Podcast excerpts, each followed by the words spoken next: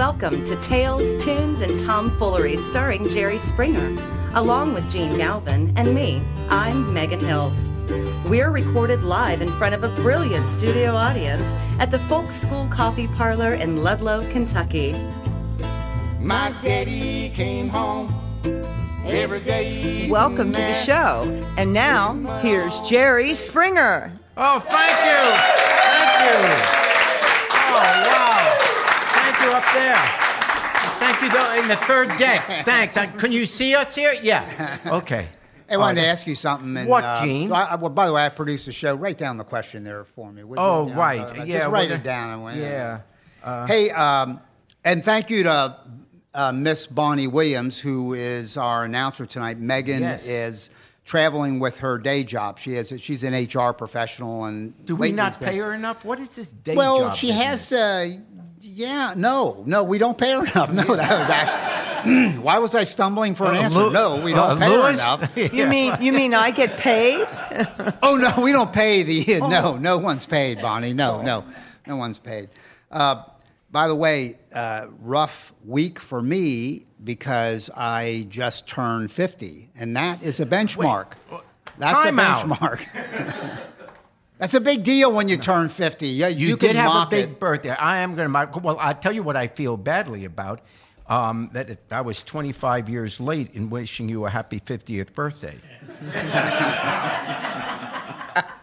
So, That's but not funny. anyway, it, yeah. Not funny. But no, hey, that was good. And, and and I got the right date, didn't I, when I sent you, you that did, email? Yeah, you sent a greeting, and it was right.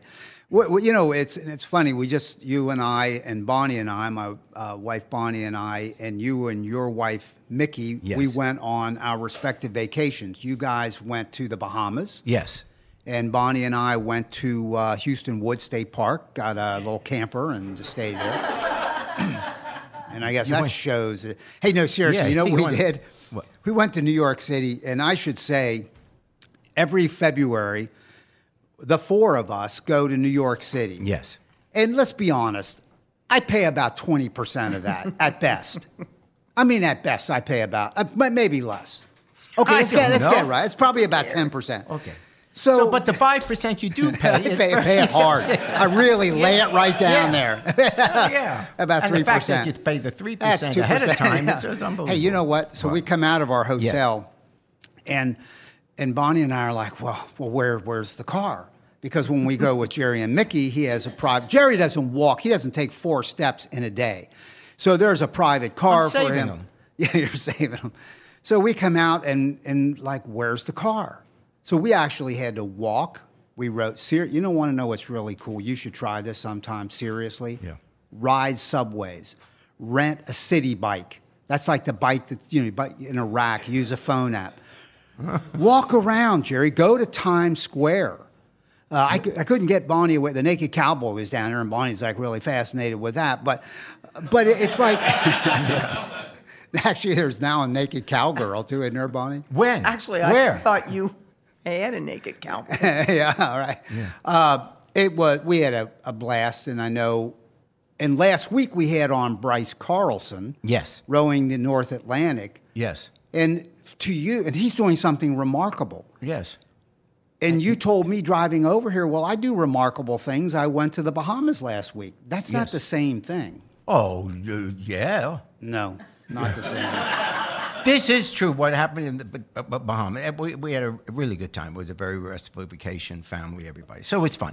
Um, but they, the Bahamas, Nassau gets like one American television station. And it's the one that carries my show. Oh, my and God. Uh-oh. Literally everybody. I mean, there's no American city where the response is the same as getting off the plane and being rushed by people that just for twenty-seven years have been watching the show. Yeah. I mean, it was unbelievable. So...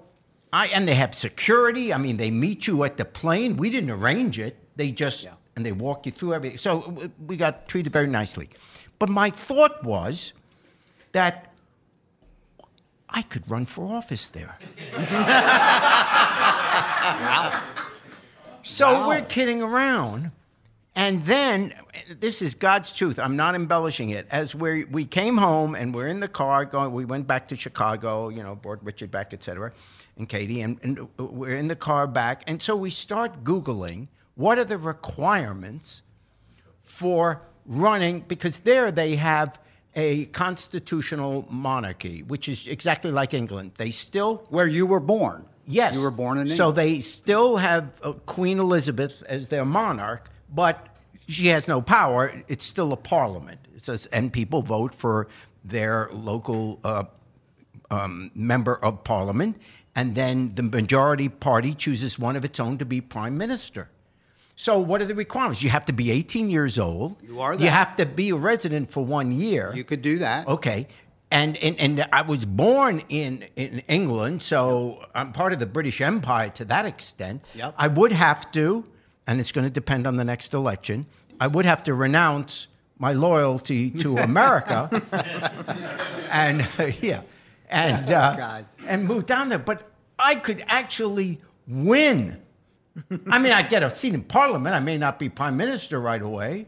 I, I think it's that. That's a hell of an idea. I was so excited, and Mickey says, "Will you calm down?" I said, "Look, I can. I could do it." Yeah, you want to know a lot of countries where you couldn't do that. You want to know what's pitiful about that for me, from my perspective? You're telling this, laying this out, and all I'm thinking is, what job might I be able to get if you would do that? You I, would, I would maybe get some government job in the Bahamas. You could be the head of, uh, you could be the boxing commissioner of, of the Bahamas. Done.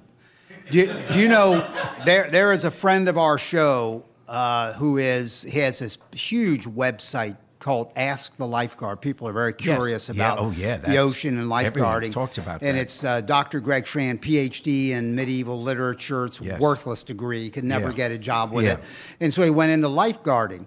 And so I'm thinking I could be the boxing commissioner. We could contact, he's a friend of the show, Doctor Greg Schran yeah. of Ask the Lifeguard, and have him come down, and he could be the head of whatever the hell you'd call it, head of lifeguards. We could have used him. This is true. We swam.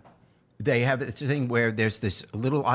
The Bahamas is made up of seven hundred islands, and there was this island about two hours away in a, in a boat, which we took the trip, where you can swim with pigs, and you can swim... Swim with pigs? Is that true? Yeah, Mickey says it's not the first time I've done it. No, but uh, you actually can. There, there, there are pigs that were put on this island there, and um, and they literally come into the water and they swim, and, they, and the people there feed them, and they're, they're like seven hundred pound pigs. They're they're wow. huge. They also defecate in the water, which is disgusting. But then you can also swim with the sharks. Wow! I wish I remembered what they're called, but they're um, it's a very shallow water, so the man-eating sharks don't get in there. Yep. And but these sharks, and literally you touch them, you pet them as they're swimming around you. But yep. it, so I could have used a lifeguard. Yeah. Thankfully, they don't hear because I was screaming. Yeah. That was our vacation. You I've been mean. using a lot of phone apps like I used. Uh, hey, by the way, people should tune into um, a podcast. Occasionally, I'll mention mention a podcast. It's, I think it's a really good one. And there is one called Ear Hustle, which is a prison slang term for eavesdropping. Yes. And it's produced by uh, two inmates and then a volunteer artist from San Francisco at San Quentin. And it's a really good podcast. Mm. So we have no dog in the fight. We just think it's a really good podcast. There's another one that I have come upon, and people really should tune into it. And it's called The Gravel Lot. And the gravel lot among mountain bikers is if you're going to go mountain biking somewhere, you say, well, where are we going to meet? I'll meet you in the gravel lot. So there's always a gravel lot. You pull in, park your car, take your bike off a rack, and you go. So the reason people should listen to The Gravel Lot is that um, I was interviewed on it. That's why people should listen to it. So... yeah, episode thirty-one, Gene Galvin. You know talking how- about e-bikes, by the way, electric yeah. bikes. Very good interview because... I bet it was. by the way, the only growth industry in bicycle sales yes. across the world yes. is e-bikes. Not just for older people, people my age, fifty, yeah. I'm fifty, and people of that age, but people who are younger people who are like mountain bike riders. Uh, they're yeah. because uh, electric sure. assist helps them yeah. get back up the mountain. There is an there is an app that I'm promoting too that I learned about from a friend of ours, Bonnie, who has the app find your wife dot com. Uh, somebody has an app. Who, who was it? We the, oh, uh, is it uh, Bruce? Maybe Bruce and oh, Bonnie. Oh, I guess. And uh, oh, that's the, right. And the app is. And you get this app, and you make sure you have all the information off your spouse's phone. It can go the other way too, yeah. by the way. Why? So, so and then you, you always it's know where G P S connected. So you know, you say, "Well, where is?" Uh, if I say, where, "Where's my wife?" and I go, oh, I'll tell you exactly where she is. She's crossing the Brent Spence Bridge, yeah. third car from the end, yeah. on the southern side. Uh, but yeah, but your wife can have it too. Yeah. So uh, if I had it, Mickey would know always where I yeah, am. So that ain't happening. I get no. it. Uh, hey, I wanted to ask you something. Gee, that's a great idea. Yeah, all right. yeah. Well, that's, how'd you think of that's that? That's why I stayed at you know Houston Woods in a camper while yeah. you were in the Bahamas. Hey, um, I wanted to ask you something. Uh, President Trump recently uh, had a NATO, the leaders of the NATO countries right. gathered in Europe. And he was there, obviously, representing America. Uh, you have some thoughts on that? Did that go well? Was that good for our interests? What do you think? No, it it, it, it, it wasn't at all. But there was something that really disturbed me about it, beyond the obvious, why are we fighting our allies and stuff like that. Uh, he was in, uh, you know, in this trip he made overseas in a meeting with... Uh, with our allies first, and then meeting with Putin and all that. And we talked about that last week, you know, how badly that went. But when he was speaking to the allies, all of a sudden he started talking about that they're too liberal on immigration, and they've got to stop letting these migrants come into their countries. The, they've got to stop letting the Muslims come in, Africans come in, um, Asians. Just stop letting these minority groups come into your country. And the term he used was, because you will lose your culture. That was his pitch. Those were the terms he used. You will lose his your culture. And I'm thinking... First of all, when you say you're going to lose your culture because of immigration, that's just a euphemism for saying uh, you're a racist. You know, you're, you you don't want people of a different color, different nationality, a different religion coming in. First of all, everybody's culture evolves. No culture is the same as it was one hundred years ago. Or two hundred years ago, or one thousand years ago. Culture changes. Culture is what the norms and the behaviors and the population of any community is at the time. So in the very beginning of America, we didn't have a lot of Italians. We didn't have a lot of Irish. We didn't have, you know. And as groups came over, the culture changed and moved forward. It evolved. So that's an absurd thing to say, well, your culture will change. Of course it will. If it didn't, you'd be a backwards country. And you'd die out. So that's the first thing. But the second thing, which really, it's one thing that he's, you know, someone during the nineteen thirties says, today Germany and tomorrow the world. Well, a parallel is, to be a racist in America, and now, today America, but now let's go to the rest of the world and say, hey, you guys join us in our racism. Join us in stopping the immigrants. Why would you tell other countries, our allies, that they should stop letting immigrants in? What's your motive in doing that other than spreading racism? How does it affect you?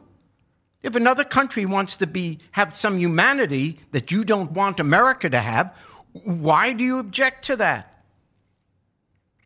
It's clear-cut racism. Now let me shift gears just for a second. In recent days, I just started thinking about it, and we've all, I, I just know that we've all had these discussions in the last year. Every one of us, I don't care how liberal, how conservative, how liberal you are, you know, we all know, and sometimes in our own family, we love them. People that have a more conservative bent or maybe a more Republican bent, they lean that way. And we've had discussions, you know, why are you supporting Trump and all that? And every one of us has heard back from these people we love or people we just meet or whatever. They always say somewhere in the conversation, well, no, I, I don't like the way he behaves. I don't like the, you know, those bigoted statements he makes from time to time. I don't like the bullying and all that. But, there's always a but. But, you know, he is shaking things up. He speaks his mind. He's getting some things done that I like, the taxes or whatever it is. And what gets me about that, and these are always nice people that say that, it's almost like you've got to say that you don't like the racism bit, but it's almost like we're giving people and him a pass on being racist.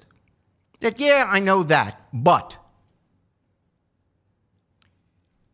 And so is racism, because we use that term, oh, these are ra- they're using the race card. What, is racism a big deal?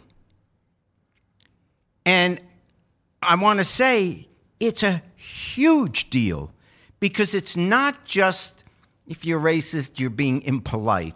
If you're racist, maybe you're being immoral. If you're ba- be racist, you're being rude. You know, you tell your children not to be, you know, stop with the racial jokes and all that stuff. But beyond that, other than it's inappropriate and it's rude and you don't say those and you don't use the N-word and you don't call a Jew uh, the K-word or whatever, whatever it is, it has a substantive effect on your whole society.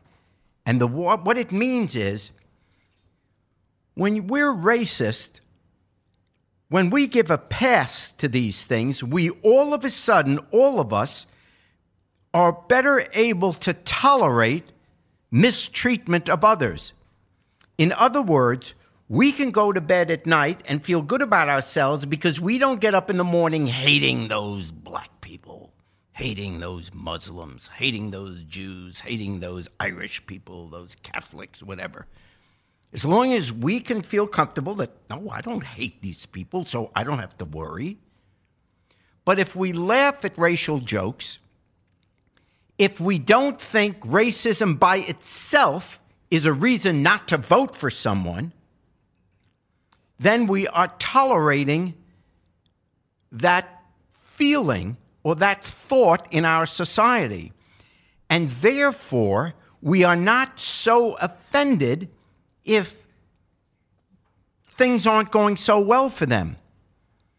If racism becomes a part of our society, then we don't wake up every morning worried that, oh gosh, those housing projects, how are these kids that grow up in them ever going to get a, you know, and what about their schools and Hawaii, and, and uh, oh yeah, they are cutting the food stamp program or they're cutting this welfare program or they're, um, oh yeah, the Puerto Rico, that's, yeah, that's bad too, but you know, that's awful that. And Katrina, yeah, I know they're in the, in the, uh, Superdome there and, you know, hopefully they'll get out and isn't that a shame kind of thing.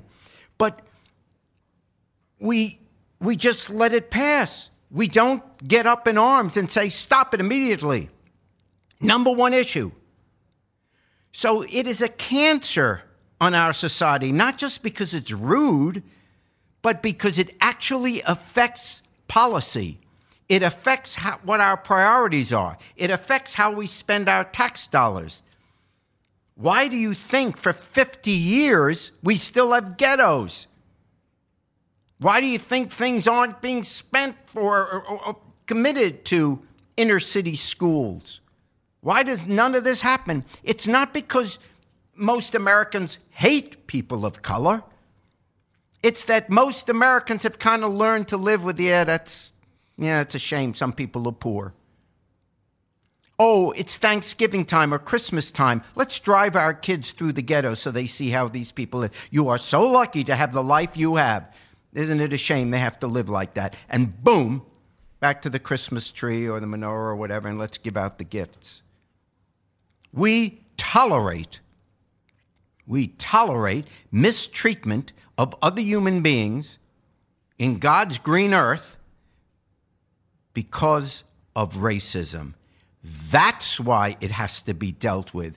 And until we say, if you are racist, let's start with America.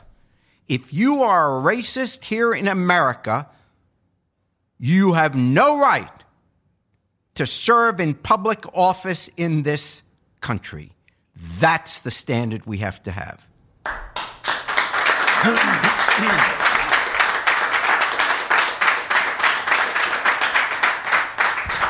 Now, if all the Catholics could just move back one yeah, row. All right. Okay, let's bring up M. Ross Perkins, our musical guest for the night, and welcome Ross. How you doing, Ross? Good Ross, evening. Hey, good evening. Before you do a song, tell us a little bit about yourself. Uh, well, I, uh, I suppose the most important thing I'd like to say is that uh, I agree wholeheartedly with Jerry's commentary on uh, pretty much everything. Well, and I think if you've got a microphone in front of your face or a camera in front of your face, yeah. that you would be uh, remiss not to use that as an opportunity to say exactly what you're saying. So I guess I'll reiterate everything you said. You're absolutely right. Well, and I've been very stimulated by your political commentary as I've listened to your show for the uh, last well, several months. Nice. We're going to double what we're paying you. Ha. you. Which is nothing, right? no, no, no, no, no. Please. About five thousand dollars. No, thank you. That was very nice. Uh, and by the way, uh, well, I tell you what, do, do your song, which is uh, Grandma's Dead, and uh, we'll talk and we'll talk on the other side. Wait, I got to call Mickey. oh my. Where'd you get the name for that? You got to tell us. Well, uh, I was trying to write a song about a universal concept. Yep. And uh, so this is, in essence, a song about us, I suppose. It's called Grandma's Dead, and we're taking all her stuff. Oh, that's good. Love it. Here we go. Oh, man. Grandma's dead and we're taking all her stuff, taking all her stuff, taking all her stuff. Grandma's dead and we're taking all her stuff, gonna make her stuff our own. Well, she left us a savings account, ooh-hoo. In the sum of some amount, ooh, ooh, ooh. When your grandma's dead, it's a sad, sad time, but it's a fine time to be alive, 'cause you're taking all the stuff back home.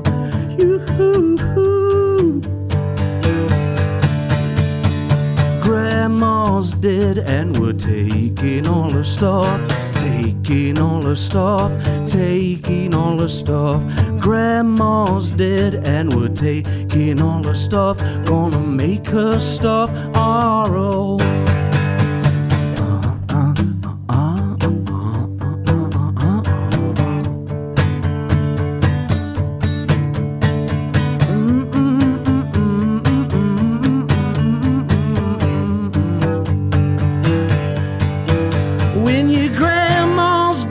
It's a sad, sad time, but there's a U-Haul truck pulling up outside, 'cause you're taking all the stuff back home. Ooh-hoo-hoo. Grandma's dead and we're taking all the stuff, taking all the stuff, taking all the stuff. Grandma's dead and we're taking all her stuff, gonna make her stuff our own. Grandma's dead and grandma's dead and grandma's dead and taking all her stuff. Grandma's dead and we're taking all her stuff, gonna make her stuff our own. We're gonna decorate our home. We're gonna make us stuff our own. Bravo!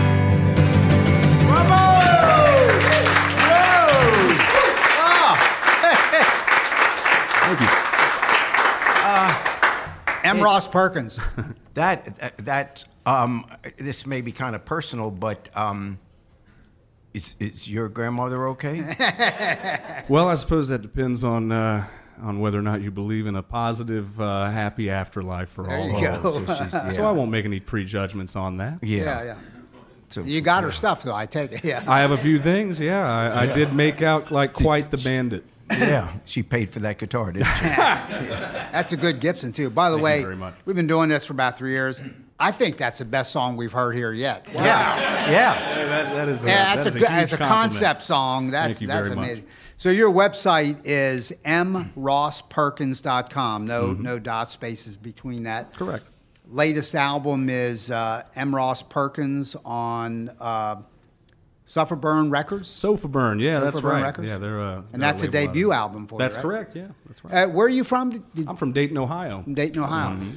Re- really, uh, really good stuff, good voice, and, and are you... Yeah, that is, that's exceptional. So do you do, are you touring around, or what, what A little bit I did last year. I mainly uh, stick to the studio. I, I like... that kind of work a little better than I like being out on the road. But I was happy to take this invitation. Okay, well, and we appreciate more like it. If anybody else is listening that you know has a great podcast, you know, call me up. I'm just, I'm, yeah. I'm thrilled to be hey, here. Hey, thank you. Thank you very much. Okay. And yeah. thanks to Casey Campbell, hey, who's our music coordinator. You, you folks who, are just wonderful. Yeah. The whole staff here has just been so friendly. Well, we'd love to have you back sometime. That's I would really love to be good. back, Jerry. Really and, you know, good. I got to give you a little quick anecdote here. I'm actually not the first member of my family to be on your show. Oh, that's, here we go. Uh, two, which show I, are we talking about? Uh, yeah. Well, I'll let you oh, be the, the other one. Yeah, two show, uh, two cousins of mine were on your show in the nineties. Were they dating? Uh, yeah. yeah. That would get them there, wouldn't it? uh, that, that was, oh, and how many hey, children did something? they have? Anyway, I known that was coming. Hey, Ross. Yeah, that's right. What I think, and Jerry and I have been friends since like nineteen seventy. So yeah, that's right. Yeah. It is his show, in my opinion. It. it crosses generational lines, ethnic lines, touches everybody. And it doesn't matter. It, it has nothing to do with class. It's every. We've been, we were joking about going to New York City together with our spouses, and we'll be sitting in a, a Broadway show, and there'll be people lined up in the aisle to come over and say hello to Jerry. I believe it. I mean, it, when you, it when happens you think about everywhere. What, what, is, what, do you th- what is the element about the show that you think attracts people of uh, across ages? Class, race. It's just funnier and shit. No, I, in honesty, uh, my looks. Yeah, yeah, yeah. Definitely. And you know what? Everybody on it, because occasionally somebody knows, I know Jerry, they'll rag on him. It's very occasional, by oh, the way. Yeah, being I'm serious, sure. It doesn't happen often. I'm sure. And I was explaining, because I've learned this from Jerry, and I know the procedure has his producers go through. Everybody's a grown man and woman who goes on. They want to be on. They oh, beg yeah. to get on. Yes, absolutely. And they love being on. Absolutely. So nobody's being exploited. It's just everybody doing what they want to do, and it is interesting, full of well, conflict. Well, it's sort of it's an interesting daily case study on the uh, the human condition, if you want to over-philosophize it. Yeah, sure. You know, and uh, I like that you closed this show with uh, Down by the Riverside, because you're sort of it's a statement. You're, you're saying there you go. That you're not going to study war anymore, and I think that's what you were kind of doing on that show, studying war in a way. There you go. Take us out mm-hmm. on Down by the Riverside, and Jerry will join you on the second verse. All right. Hey, I, I like a little modified version of this little song. I know you told me specifically not to do that, but I promise it won't impede upon the integrity of the original composition. Do it. M. Ross Perkins, Down by the Riverside. Well, this song's about giving stuff up, right? Yeah. here, here it is. I'm gonna lay down my cell phone down by the riverside, down by the riverside, down by the riverside. I'm gonna lay down my Facebook down by the riverside. You've been listening to Tales, Tunes, and Tomfoolery, recorded live at the Folk School Coffee Parlor in Ludlow, Kentucky. Thanks to Patrick Kennedy for writing our opening song, and to you for listening. Check out our website at jerry springer dot com. Here we go, Jerry. I